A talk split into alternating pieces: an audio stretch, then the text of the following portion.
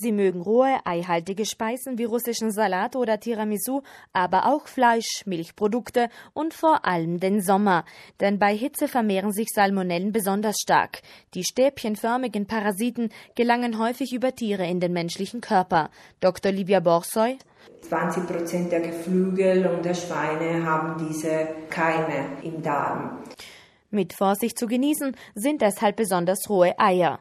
Über Futter und Trinkwasser können Salmonellen zu den Hühnern gelangen. Ist ein Muttertier erst einmal infiziert, überträgt es die Bakterien oft über die Eierstöcke an das Ei. Das heißt, dass ich äh, durch Verzehr von rohen Eier oder nicht ausreichend gekochten Produkten kann ich die Salmonellen bekommen oder die sogenannte Salmonellose. Es handelt sich dabei um eine Lebensmittelinfektion, die sich durch eine Magen-Darm-Entzündung bemerkbar macht, mit Kopf- und Bauchschmerzen, Durchfall und manchmal sogar Erbrechen. Die Beschwerden treten meist 12 bis 36 Stunden nach der Infektion auf und können im Einzelfall bei Säuglingen und älteren Menschen verheerende Folgen haben. In der Regel klingt die Infektion aber von selbst wieder ab, sagt Borsoy. Meist brauchen die Salmonellenerkrankungen nicht einmal eine antibiotische Behandlung weil sie eben nicht so schlimm sind.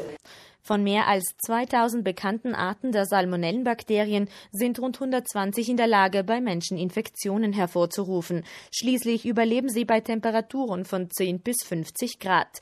Doch damit man gar nicht erst zum Wirt der unangenehmen Erreger wird, muss vorgesorgt werden, sagt Dr. Borsoy.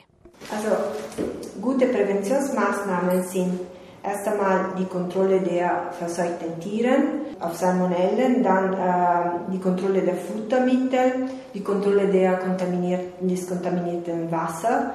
Hinzu kommen gängige Hygienemaßnahmen in der Küche.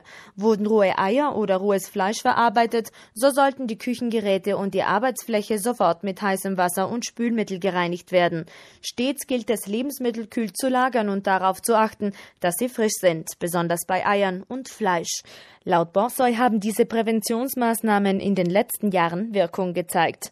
Es kommt aber zuletzt nicht so häufig zu Salmonellenerkrankungen. Präventive Maßnahmen, die heutzutage auch durch die Kontrollen in der Gastronomie eingesetzt werden, von Seiten des tierärztlichen Dienstes oder des Hygienedienstes, wirken schon. Werden Vorsichtsmaßnahmen also eingehalten, dann könne man auch im Sommer rohe Eierspeisen wie Tiramisu verzehren, ohne Bedenken und voller Genuss.